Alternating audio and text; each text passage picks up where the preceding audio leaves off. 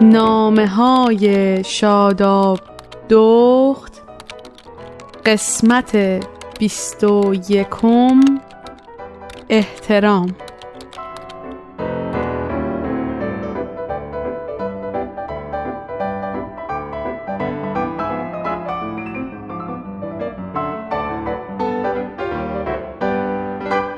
درود به همه شما. شاداب ما امروز باز چهارشنبه در کنار شما هستم با نامه های شاداب دختی که از 21 دونه چهارشنبه قبل شروع شد و بعد از امروز پنج تای دیگه میمونه که دفتر این خاطر نویسی برای یه مدت کوتاهی بسته بشه. حالا فعلا اصلا بهتره که فکر نکنیم به این چیزا و یه راست بریم سر اصل مطلب. راستش اصل مطلب از اون روزی یاد من افتاد که می‌تونم بگم از یک سال و نیم پیش اولین هفته که من رفتم کالج. پارکینگ کالج صبح خیلی زود شلوغ می‌شد اون موقع ها. البته الان هم هنوز همین جوریه. اونقدر که ممکنه پارکینگ گیر خیلی از دانشجوها نیاد و خیلی معطل بشن. توی یکی از همون روزای هفته اول وقتی دیدم جای خالی گیرم نمیاد رفتم و خیابون روبروی کالج پارک کردم. وقتی می‌خواستم برم اون دست خیابون واسه رسیدن به خود محوطه کالج موقع رد شدن از خیابون چشمم خورد به یه ماشینی که با سرعت خیلی بالا میمد طرفم. البته سرعتش خیلی زیاد نبود ولی در حدی بود که من احساس خطر کردم برای رد شدن از خیابون. برای همین ترجیح دادم که بیستم ماشین رد بشه و بعدا من حرکت کنم. راننده این ماشین ولی تا منو دید از همون دور ایستاد. فکر کردم اول ماشینش خاموش کرده. نه شایدم چراغ راهنمای رانندگی بود اونجا و من تا حالا ندیده بودم. یه سری چرخوندم و دیدم نه از چراغ راهنمای رانندگی خبری نیست که قرمز شده باشه. اه. پس این برای چی وایساده وسط خیابون؟ آقا بودو رد شو من می‌خوام برم کلاس دیرم شد. اما نه انگار نه انگار. میخ شده بود وسط خیابون. نور افتاده بود تو شیشه جلوش خوب نمی‌تونستم ببینمش. شیشهشو کشید پایین از دور با دست بهم اشاره کرد که از خیابون رد بشم. حتی بوغم نزد. باورم نمی‌شد. یعنی این واسه من ایستاده بود. رفتم و رسیدم به کالج. موقع برگشتنم دقیقا همین اتفاق افتاد. تا رسیدم به سر خیابونی که می‌خواستم ازش رد بشم ماشینا از هر دو طرف ایستادن. ای بابا شما چرا وای میستین شما که اول اومدین. اما نه. انگار این یه قانون بود که من پیاده کلی ارج و قرب داشته باشم.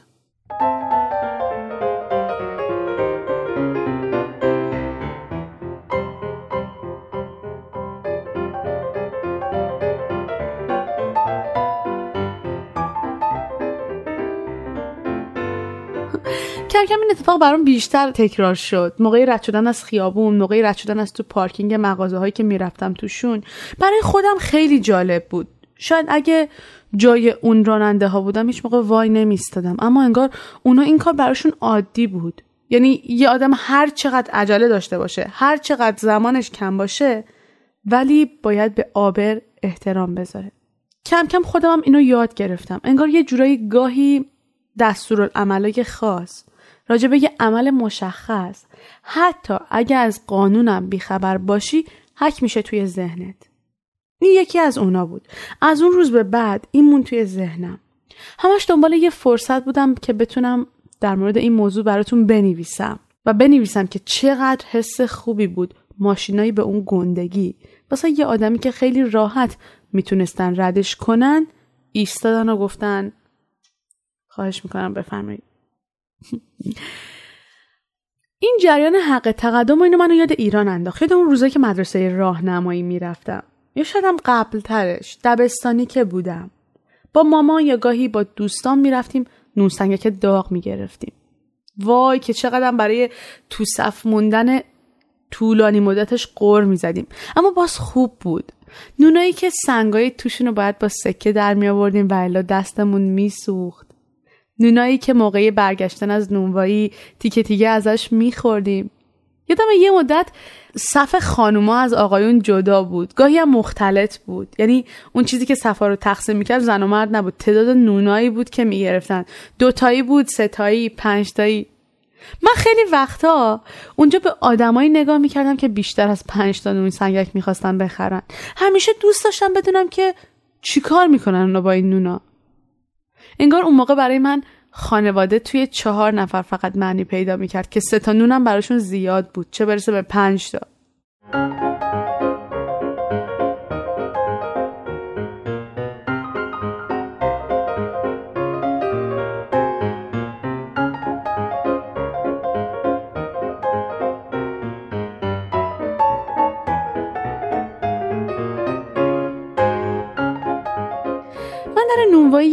دوستی هم پیدا کرده بودم.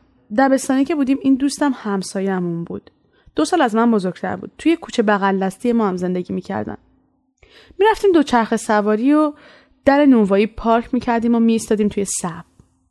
صف یه دونه ای بهترین گزینه بود. چون همیشه نون تازه می‌گرفتیم و میبردیم خونه و تازه تازه میخوردیمش. ما که نزدیک نونوایی بودیم برامون راحت بود که بخوایم بیایم هر دفعه نون تازه بگیریم تا اینکه بخوایم بذاریمش توی فریزر. خلاصه من و این دوستم بودیم و شروع می‌کردیم به حرف زدن توی صف و هر از گاهی به بیرون نگاه می‌کردیم که دو چرخه هامون رو نبرن. چند بار شد که توی صف که ایستاده بودیم سه چهار نفر اومدن و مدعی شدن که جلوی ما ایستاده بودن. بعدش تا ما می‌خواستیم با اون هیکل ریزه میزمون از خودمون دفاع کنیم بقیه آدمای تو صف ما رو نصیحت می‌کردن که خوبه به بزرگتر احترام بذاریم و اینجوری بهشون جواب ندیم. بذاریم اونا نونشون رو بگیرن چون عجله دارن و باید برن. یا خیلی وقتا می‌گفتن که ما اینا رو دیدیم که توی صف جلوی شما بودن. شما متوجه نشدید. ولی باور کن بارها شد که هیچکی توی صف نبود. ولی بعدش دونه دونه پیداشون می‌شد. حالا اینا به کنار. کاش فقط همین یکی بود. بعد از یه مدت نونوایی محلمون نوناش عوض شد. یعنی همون بودا اما کیفیتش خیلی اومده بود پایین.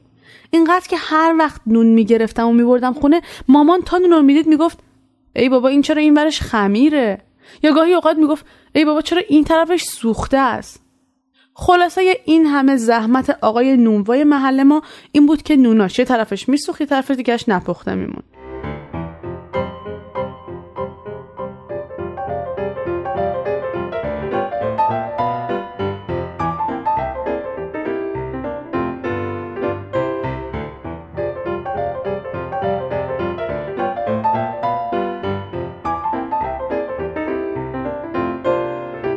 با این دوستم نشستیم اقلامون رو ریختیم رو هم که یه فکری بکنیم برای اینکه بشه از دست این نونای خراب و غیر قابل مصرفش نجات پیدا کنیم.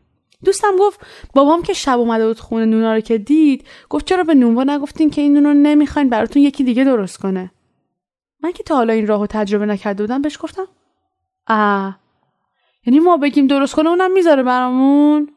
گفت آره بابام گفت بعد این کارو می‌کردین.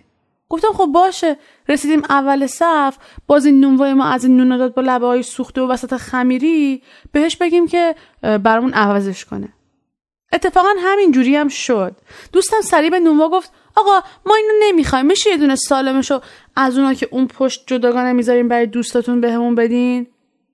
نونوایی یه اخم کرد و نونو گذاشت رو قفسه پایینی اون میز توری شکلی که سنگای سنگک رو روش جدا می‌کردیم. همین که شاتر این کارو کرد یهو یکی از پشت داد زد بچه جان این چه وضعشه شاتر خسته است. به عوض خسته نباشید گفتنتونه؟ بده من شاتر جان بده من نونو بده من دست طلا خیلی هم عالیه. شاترم از اون آقا تشکر کرده خلاصه با چاق سلامتی از هم دیگه خداحافظی کردن من و دوستم که انگار حرفای اون آقاهه به مذاقمون خوش نیامده بود نگاهی به هم کردیم و شاطر گفت دیدی که بردن. نون نونه. دیگه اینقدر ادا نداره. اگه یکی دیگه می‌خواین باید برین دوباره آخر صف وایسین. پشتمون رو نگاه کردیم و دیدیم کیپ تا کیپ آدم وایساده بود. دوستم بهم گفت بیا بریم. بیا بریم اصلا از نون ماشینی میریم نون می‌خریم. لااقل نونای مشتسان اینجوری الکی نیست. بهش گفتم آخه نونای مشتسان یه ذره اذیت می‌کنه معده مامان منو. گفت بیا بیا بهتر از اینه که بیایم وایسیم تو این صف. این نونوا هم با این اخلاقش. اینجوری نمی‌شد. ما باید یه فکری می کردیم. ما همچنان از نونوایی سنگک نون می خریدیم.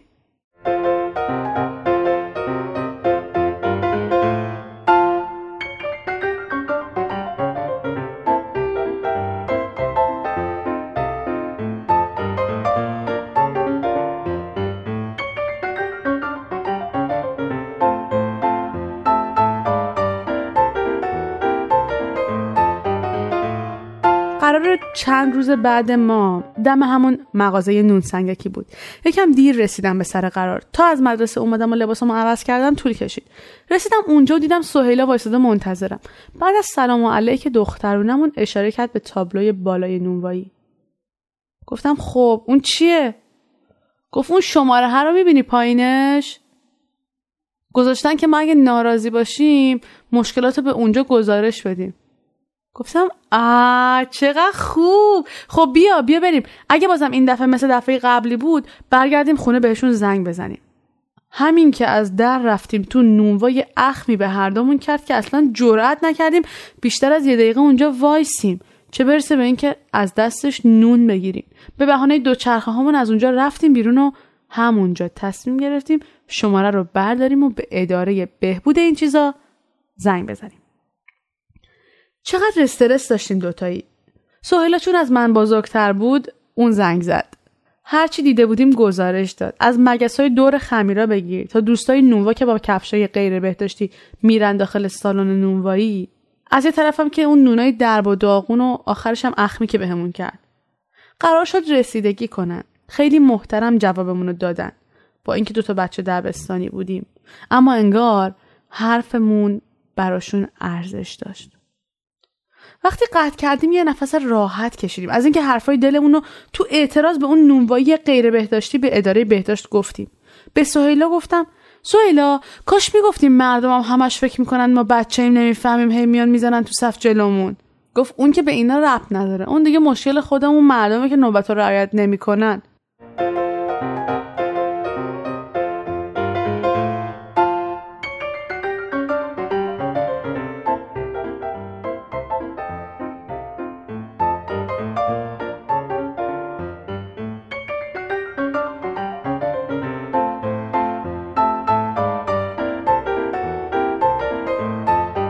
مامان اینا هنوز نرسیده بودن به خونه. سهیلا خدافزی کرد و پاشد رفت خونه شد. حسابی خوشحال بودیم که یه کار مفید در حق جامعه و خودمون کردیم. قرار شد فردا بریم نتیجه و ثمر این عمل انسان دوستانمون رو ببینیم. فرداش رفتیم همونطوری. پس فردا همونجوری. پس این فردا نونا باز خمیر. روز بعدش یه طرف خمیر یه طرف سوخته. و ما همچنان منتظر بودیم که نونوایی درست بشه وضعیتش اما نشد. نه نونای خمیرش نه اون کفشای کثیف نه مگسای دور خمیر. می‌دونی انگار بعضی چیزا به قانون و گیر دادن و اجبار بستگی نداره. انگار واقعا بعضی چیزا رو آدما تعیین می‌کنن و سعی می‌کنن اجراش کنن. حتی اگه پلیس نباشه حتی اگه کسی اعتراض نکنه. با سهیلا خیلی در موردش حرف زدیم. می‌دونی؟ انگار ولی جفتمون به یه نتیجه رسیدیم و اونم این بود که دقیقا همون جوری که توی صف جلو زدن بعضیا به خود اون افراد بستگی داره و میزان تمرینشون واسه احترام به دیگران کیفیت نونایی که خیلی وقت خوب از آب در نمیاد و خراب میشه و اعتراضی هم نمیشه بهش کرد به نونوا بستگی داره.